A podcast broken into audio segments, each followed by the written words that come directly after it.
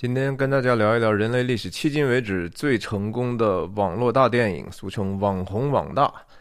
Don't look up，不要抬头。这是网飞公司二零二一年圣诞节推出的一个全明星阵容的科幻讽刺喜剧。这电影把美国的社会生活从政治到媒体到科技到娱乐的种种角落，无差别的攻击了一遍。那这电影到底是讲什么呢？它的主题按照创作者的这个初衷是什么呢？它的这个批判是不是够准确、够不够深刻呢？我今天站在一个在美国生活还算比较关注政治的一个人的角度上跟大家分享，希望大家觉得有有一点点用。我是徐亮，我人在美国加州旧金山湾区生活，我时不时跟大家分享电影和泛文化的话题。探究背后的意义。我的分享形式一般就是边想边说，边说边想，没有草稿，比较随机，一镜到底不剪辑，所以稍微啰嗦的地方，请您多包涵。我为什么说这个电影是一个史上最成功的网大呢？当然，因为就是说，现在已经对电影的评价，商业成功不再以简单的说它得到多少的票房了。而是说，像网飞这样的公司，我直接在在线播映呢。我给大家看的是整体被观看的小时数。这电影到现在一个月一个月过去了，被观看的总小时数累积到三亿四千多万个小时，而且很快就会替代这个现有的第一位 Red Notice，成为史上在线，就是说他们这个平台被看的最多的。为什么说它？他是他赚的是个什么东西呢？他赚的是一个注意力的经济嘛。他然后他用的这样的一个数字呢，对他整个网飞公司在股票市场上、金融市场上的影响就很大。他们赚的是金融的钱哈。再一次，这个东西实体的经济慢慢全会被空心化到一个金融产品里头去。这个电影出来之后呢，美国的自由派精英的意见基本上是对他表示很平庸，或者是甚至不太喜欢。这有一点点让创作者可能感到意外哈，因为这个创作者他有这个给周六夜现场这 NBC 的一个综艺节目 Saturday Night Live 当这个编剧的这个背景。他也是这么出来的。他写过几个电影，指导过一些电影，像《大空头》什么的，都是跟批判资本主义有关系的。那按道理是应该在这个时代是非常受美国的特别掌握了 话筒的哈，主流媒体也好，好莱坞也好，应该是一致喜欢的呀。为什么就遭到这样的一个结果呢？我觉得哈，首先是说这电影实在是太自我正义了，就是说。我们已经看透了一切，有带了几分这个永恒族的视角，就是我已经是超乎人间了。我我俯瞰苍生的时候，我觉得一切都非常的可笑。关键是说他在讲这个事情的时候，怎么说？第一是说，我觉得从电影的角度，它不是一个特别合格的喜剧，它的这个太像是一个 S N L 的那些小品串联起来的这样的一个一个。不太能够经得起推敲的一个故事，对吧？另外，他没什么幽默感，就是这所有的这个骂人或者不满、愤怒，就是直接就这么出来了，就感觉就是说啊，这不那其实用一个我这样的播客不也能起到类似的作用吗？何必去拍这么豪华的阵容，是吧？又是小李，又是大表姐，又是梅姨，哇，这个好演员实在是多到让人觉得说二十年除了伍迪·艾伦那样的，呃，以这个爱情为壳的那种那种呃，有一点点贺岁喜剧的感觉的东西。还有哪个看起来是抓 drama 的东西有可能用这样的？没有可能啊。然后他的这个讽刺呢，首先很多人，我觉得国内的观众没有意识到的是说，人家主创的用这样的一个故事是为了说的是一个气候变化的问题。哈，这个说起来，这个气候变化的问题，这是一个。呃，西方整个的一个很大的一个宏大叙事哈，这个东西其实已经说了七十年了，真的从一九一九五零年代开始，就陆陆续续有很多人警告。一开始是说气候可能会变冷，然后后来说全球会变暖，对吧？这个术语从这个 global warming 开始。到近年来就变成一个叫 climate change，就是气候变化了，也不能说它是变冷还是变变热，但是它就是异常了，它是在不停的变，所以就告诉你就说人类这个整个的消费实在是太夸张了，呃，用的油太多了，啊对吧？然后不注意节约，不注意保护环境，以至于说整个我们人类就要完蛋了。这个完蛋的这个说法，其实在。在历世历代的近代，已经都不知道被说了多少次了。今天有没有人用这样的语言呢？有啊，我们美美国著名的 AOC 哈，纽约的一个国会议员 Alexandria o c t a 呃 Ocasio Cortez 啊，这个这个小年轻的三十多岁的一个国会议员，就前几年人家信誓旦旦的说。呃，有人就提问嘛，说 AOC，那请问你就说这个控制气候变化的这个这些额外的支出，应该是谁来买单呢？AOC 说，我们十二年之后就都死了，我们还你还管谁买单吗？AOC 的导师是谁呢？Bernie Sanders 啊，给大家看一下，Bernie Sanders，这也是美国。他是叫民主社会党哈，他自己其实叫 Democratic Socialist，他他自己认为自己是一个社会主义者了。他从从年轻的时代就对古巴呀这些苏联的这些东西非常的感兴趣，一直觉得说资本主义是非常坏的嘛。而且他可能真心的相信他的这个这个信念，多少年来一致如一，所以有他有非常多的死忠啊。这死忠当中呢。就有这个电影的导演哈，这个我找找这个照片，电影的主创导演、编剧 Adam McKay 哈，就中间的这位，这两边这是当然是影片的两个最大的明星。这导演和编剧是 Bernie Sanders 的门徒，毫不毫不夸张的说，所以他他特别真诚的，我我觉得至少。我我认为他是真诚的，去为这个事情做做任何的鼓与呼啊。他他们这个主创团队甚至自己说，就说你觉得这个是一个讽刺剧吗？我告诉你不是的哈，我们这是一个宣言，我们这电影不要只是简简单单看成是个娱乐啊，我们这是个 manifesto。在推特上有人质疑这个另外一个编剧的时候。然后那编剧直接就反推过去说：“你不够 smart 啊，你不够聪明，你不知道我真的在讲什么，你知道吧？我还是很少见，就是说，在自由派的人里头，这些比较有创新能力哈或者创造力的人，其实一般他们还是比较不太愿意说表现自己的智力优越感的哈，或者说对自己的创创作的出来的作品，一般来说就是三缄其口。”我这作品拿作品说话就好了，对吧？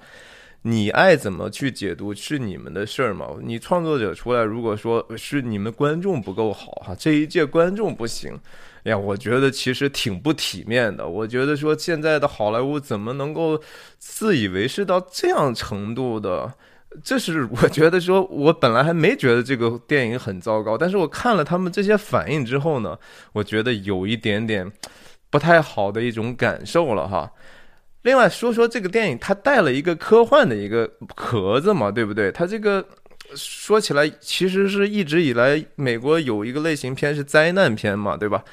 我著名的埃莫里奇导演哈，那就是人家就是喜欢玩这个人人人家做的非常的精，从二零一二也好，什么明天的啊，各种独立日是吧？各种各样的世界末日的题材都被人家玩的，就是说。玩了个遍，马上又要有一个电影吧，叫《Moon Fall》，好像叫是，就是好像月亮就直接怎么着是是是崩塌了吗？还是要掉到地球上来这么一个电影？但是那个灾难片和今天我们看到的这个《Don't Look Up》啊是有本质上的差异的哈，我觉得《Don't Look Up》。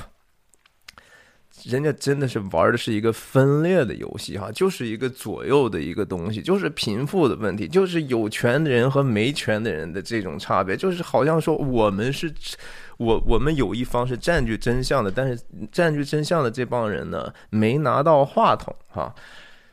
这就很不一样了哈，这个这个其实就不再是一个简单的娱乐产品了，而是真的就和主创自己想的，我要改变世界，我岂是说让你在沙发上 feel good 呢？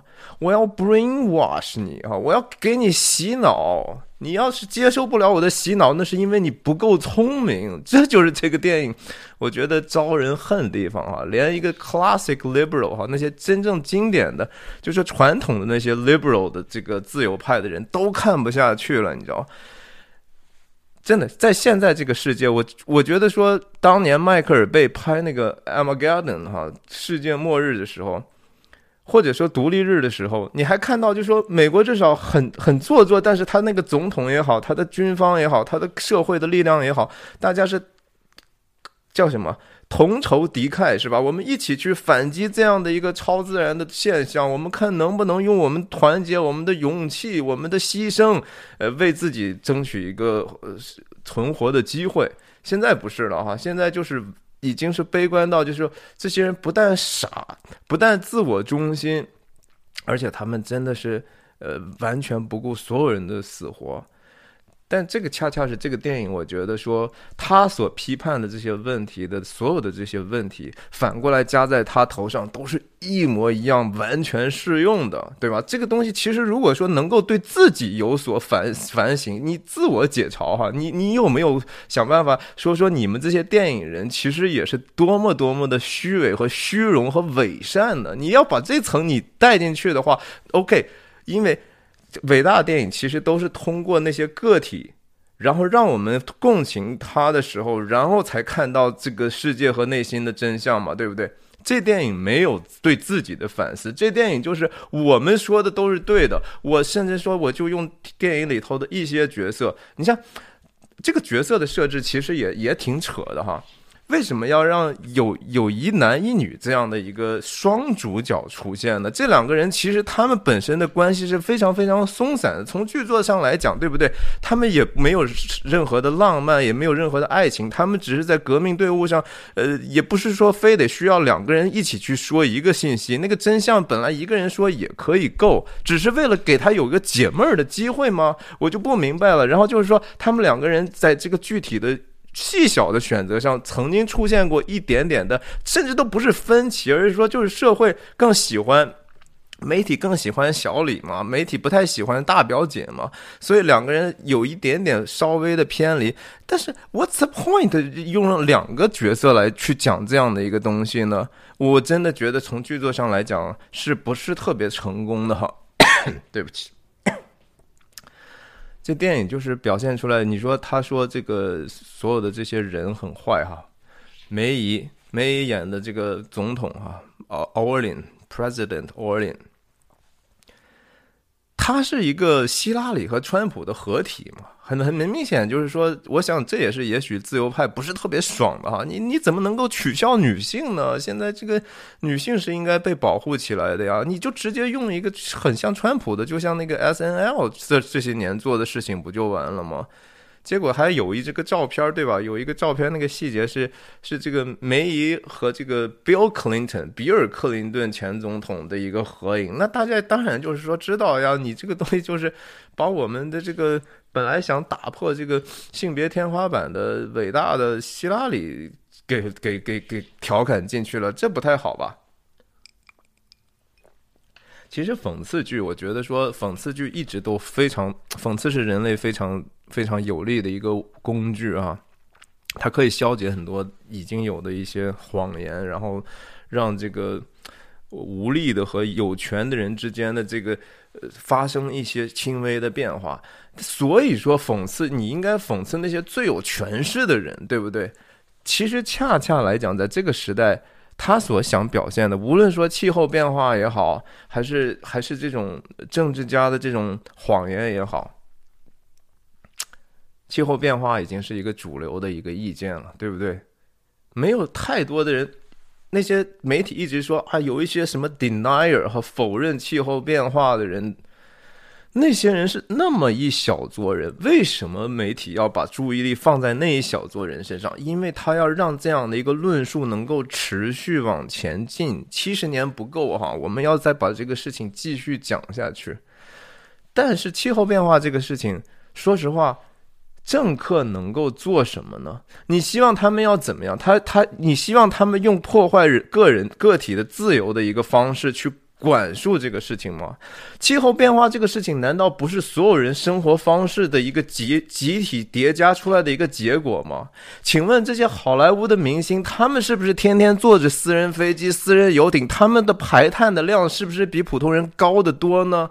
他们有没有有一丝就是说呀，我们好莱坞是不是能够做过一个更简朴的工生活呢？我们是不是能够哪怕把自己收入的十十分之一捐出来给这个所谓气候变？化的事情和基督徒一样是吧？基督徒至少捐十分之一给教会呢。你好莱坞的精英，你能不能把你们巨额的财产分十分之一出来给这个所谓的气候变化，来补贴一些新的东西？没有，所以说。所有的人都是虚伪的，这是一个现实。就是你也是虚伪的，你一买车，你也想买一个大大卡大皮卡，对吧？你也想买一个大排量的 SUV。为什么你要说觉得说这个气候变化是是因为说所谓所谓资本主义造成的呢？这是非常非常虚伪的一个事情。所以这个电影里头批判的这个东西啊，什么呃，他们其实没有我们想象的聪明。这些政客根本其实我我们以为他很聪明，其实他一听就说哟，其实不是。哎呀，其实我我就说，好莱坞的你们这些创作者，你也没有人们想的那么聪明，真的，我也没有说我的观众想象的我那么聪明，我们都其实差不多的无知，我们都差不多的傲慢，能不能稍微的自我反省一下？说实话，我美国的国会议员，我也亲眼的见过好几位，我有有的我也自己采访过。他们还是能够有一些真正的，我觉得个人修养层面也好，他的是不是有这样的一个 fair fairness 的意识啊？他在他的政治斗争中，有时候说的话，他是可能是真的是没办法，人在江湖。但是你说他不懂事儿吗？你说他真的愚蠢吗？你觉得整个这个国家的所谓的这些出来为为为公大家服务的这些人都是傻子吗？哎，好莱坞，我觉得这这个电影是一个暴露他们弱点的一个特别好的一个机会啊！他们觉得说这个电影里头，你看所有的人都在为自己的利益服务，对吧？都在为自己的利益服务。我这是这是我刚才讲的 AOC 啊，AOC 也挺有意思的。他自己觉得自己很美嘛，自己很年轻、很性感嘛。所以前一段时间，呃，有一些共和党的人批评他的时候呢，他就说：“哇，他们批评我，就是因为他们没办法 date 我，就是因为他们自己有一些呃 sex sex life 上的一些一些问题，所以所以他们要攻击我。”这是用了一个非常非常。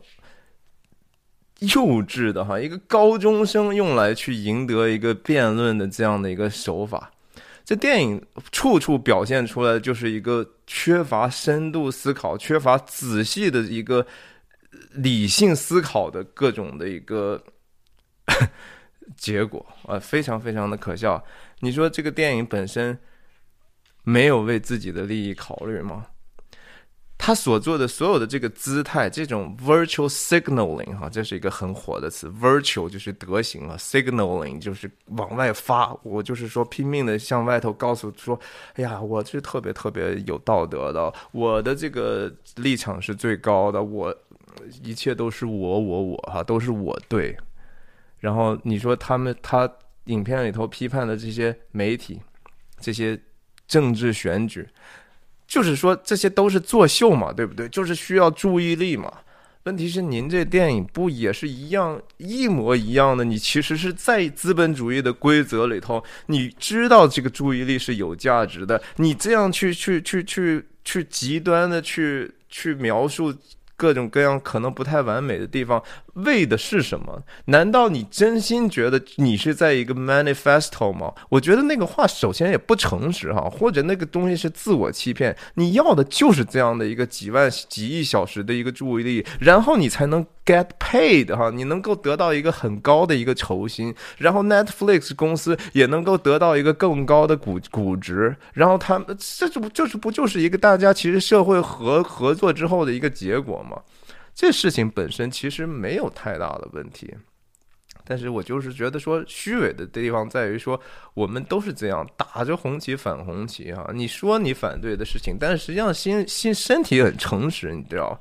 你说资本主义一味的一味的贪婪，然后制造了很多的悲剧。你这个恰恰 Netflix 也好，你这个电影也好，恰恰是在资本主义的这这这个体系里头长出来的一个果实。你你你批判了半天，批判什么呢？到底你说说说这媒体上的事儿啊？凯特·普兰切特和这个。呃，什么 Tyler Perry 演的这个媒体的主流媒体的这个试图把一切东西都娱乐化的这样的一个东西啊，然后上去跟跟小李和大表姐说啊，你们就呃叫什么 Play it light 是吧？就是反正轻松点儿，然后我们搞个搞搞笑就好了。这个东西，我觉得连媒体的毛病的边儿都还没擦到呢，是吧？美国媒体的特性不是说我们把一个很很恐惧的事情想办法让大家不要紧张哈。美国媒体的特性恨不得贩卖焦虑和恐惧啊，天天就是贩卖恐惧和焦虑啊。这这这这个观察简直是太太愚蠢了，我觉得，在这个现实里头哈，这这这这一对人，其实我觉得很。他他们原型应该很可能就是这个叫 Morning Joe 啊，也是 MSNBC 一个极左的一个主流媒体的一个新闻谈话节目。呃，这个女的叫布热金斯基啊，米卡布热金斯基，就就这这这这姐姐，你看她的这个形象也好，装穿着也好，发头发的颜色也好，那个面部那个僵硬的样子也好，真的就是。凯特·普兰切特的那个在在电影里头的样子，然后呃，这个女主持人这个出轨嘛，是吧？和这个小李科学家出轨，呃，这个米卡·布尔金斯基其实在生活中也是他，他和他这个搭档叫 Joe，Joe Scarborough 好像叫。主持一段节目呢，结果就就两个人就混到一起去了，然后就离婚了，然后自己又又和两个人又结婚了。这女的还算是真的说是系出，也是出身名门哈。她老老爹是当年研究国际地缘政治的美国的外外交领域的著名的思想家布热津斯基哈。然后他们这个节目，你想你也请请上川普，你你这个东西。他从他们这个节目其实从来都不是说把这个东西娱乐化，而是真是没事找事就是要分裂大家啊！这个这个是媒体干的买卖是这样，你不分裂就没有注意力嘛，就和这电影一样。如今的灾难片，你就是得把贩卖，就说，呃，是是是是是自由派的保守派的对立，是左和右的问题，对吧？就是各种各样都是人为制造出来的一个问题。所以我觉得刚才他他们这个电影里头讲的是这个讽刺啊，你说咱咱们再说说这个科技的问题哈，大科技这个这个形象，当然说我觉得他把几个大科技的昔日的领袖，他也有乔布斯的影子，也有现在 Tim Cook 的影子，对吧？因为毕竟那个他卖的这个产品是一个手机嘛，叫什么 Bash 是吧？Bash Life。然后各种收集数据，然后各种做作的这种，呃，安慰人的这种小玩意儿，呃，然后他的这个从出身来讲，又可能和这个英国的一个叫 Branson 的一个企业家，包括 Elon Musk 的这种，呃，往就是这个星链也好，或者是说呃发射火箭的这些技术也好哈，但是他们仍然是说这个。这个演员演的是可能在影片里头是令人印象非常深刻的，但是还是过于表面化了吧？我觉得大科技的问题主要是说，不是说他们在政治上的影响力哈，他们在政治上的影响力，说实话，在美国的政治里头，他们对对民主党的影是基本上民主党的大捐赠者嘛，对吧？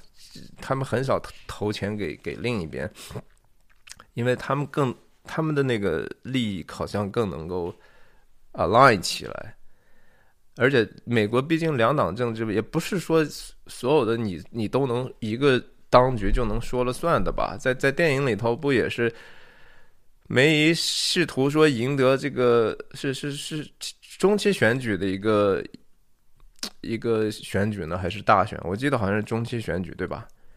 就是还是有制衡的力量的嘛？怎么就能变成就是后来就说啊，就是完全大科技就把就控制了总统？这是非常非常表面化的啊！哎，说说这个导演本身吧，这导演我真的觉得说，因为他的这样的一个。呃，政治认同吧，他他有一个政治信念嘛，他是这个民主社会主义的一个党徒嘛，是吧？所以可以说说是谱系里头非常非常左的这样的一个一个谱系了。他和 AOC 的看法应该很多事情都是差不多的。他这个剧作上，我真的觉得说很失败的原因，在于就是说整个电影的人物缺乏这个发展哈。他原来是什么样的人？他影片一开始是那样，后来变化也不是特别大。说实话，你说小李这个科学家有什么变化呢？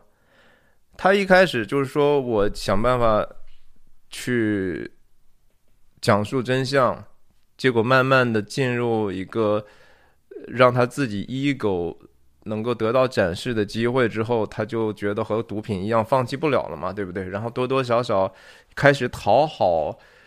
公众也好，讨好这些政客也好，然后与他们成为一体，其实他就成为所谓的建制的利益的那一边儿。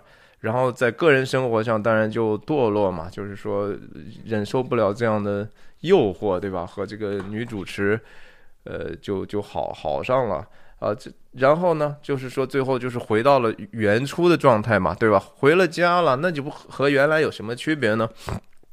然后这个和和和这个太太的和好的方式也很怪异哈，就是说，OK，我我我错了，我是出轨是不应该。然后太太说啊，没关系，反正我也出过轨。然后是两个人就互相原谅了。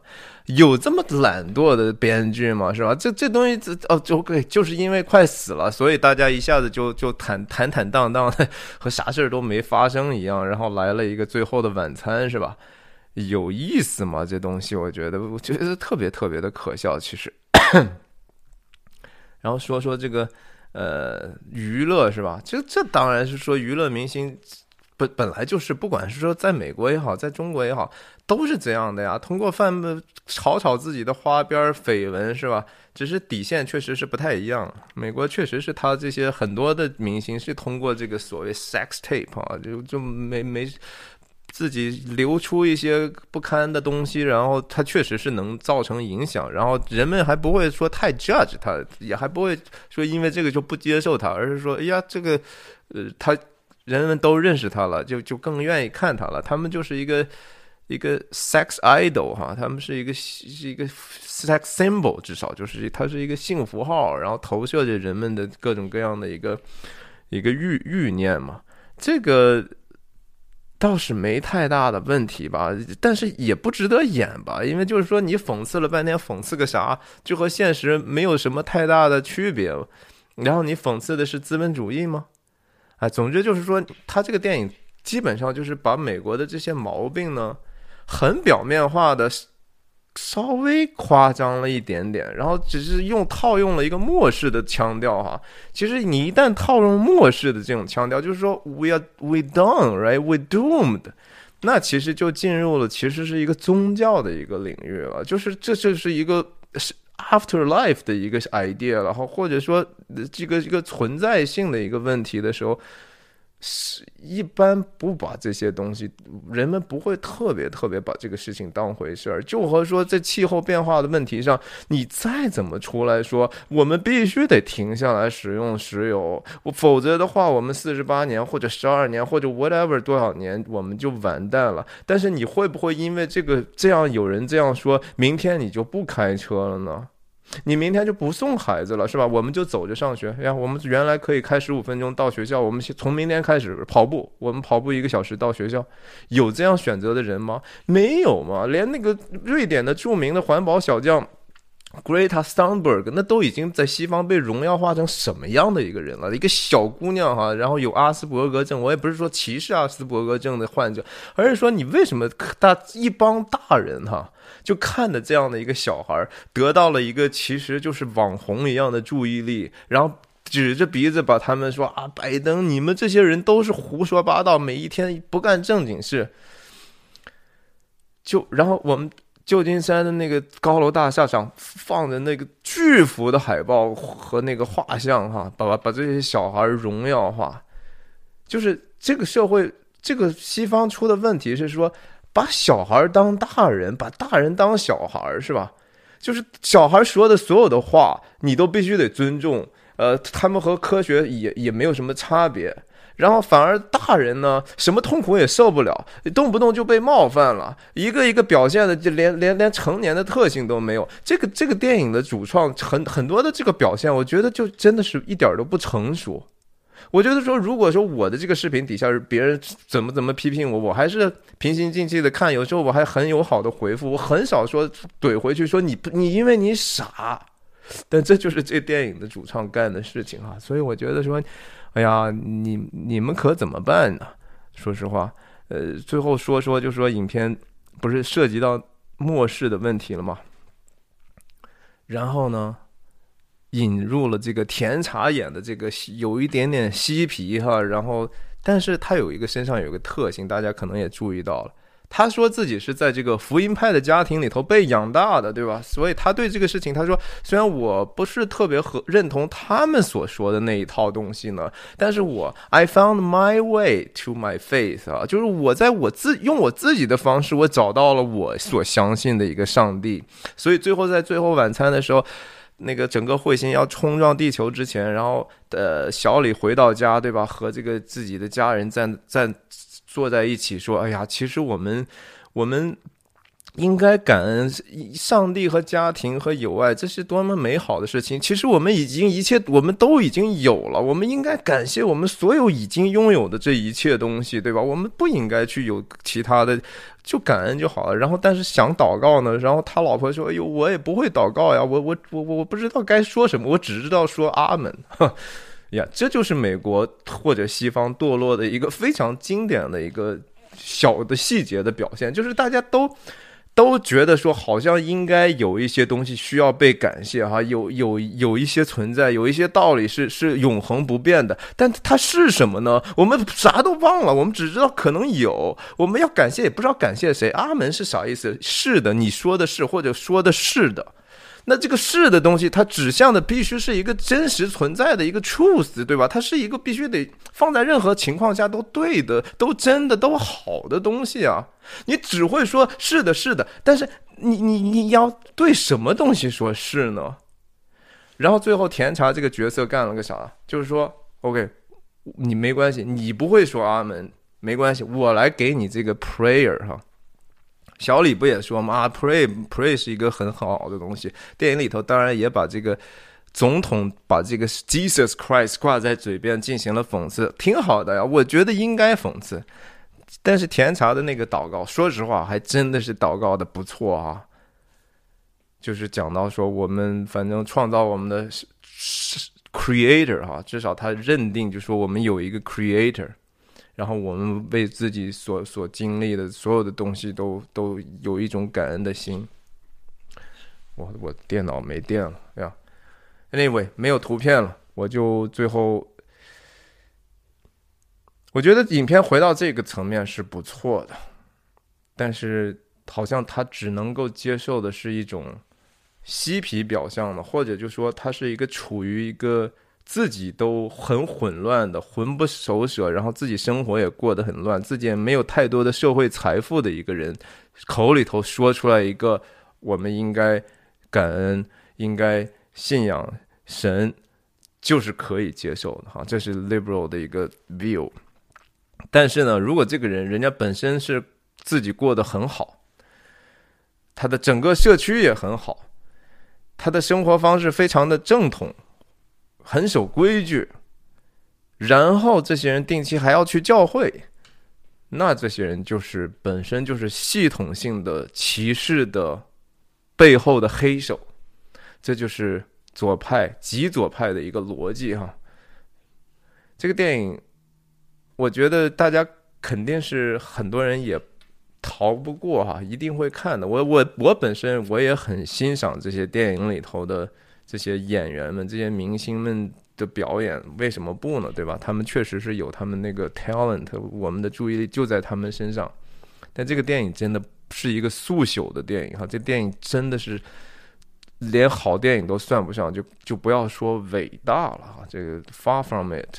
然后电影有很多剪辑的手法，经常比如说切到一些那个蜂鸟的那个大特写，对吧？慢镜的特写啦，然后这种蜥蜴啦，有时候一些呃就是星云啦、环境啦这些东西，什么河马，母亲河马咬一咬自己小孩子，给他挠痒痒什么的，这种手法其实当年。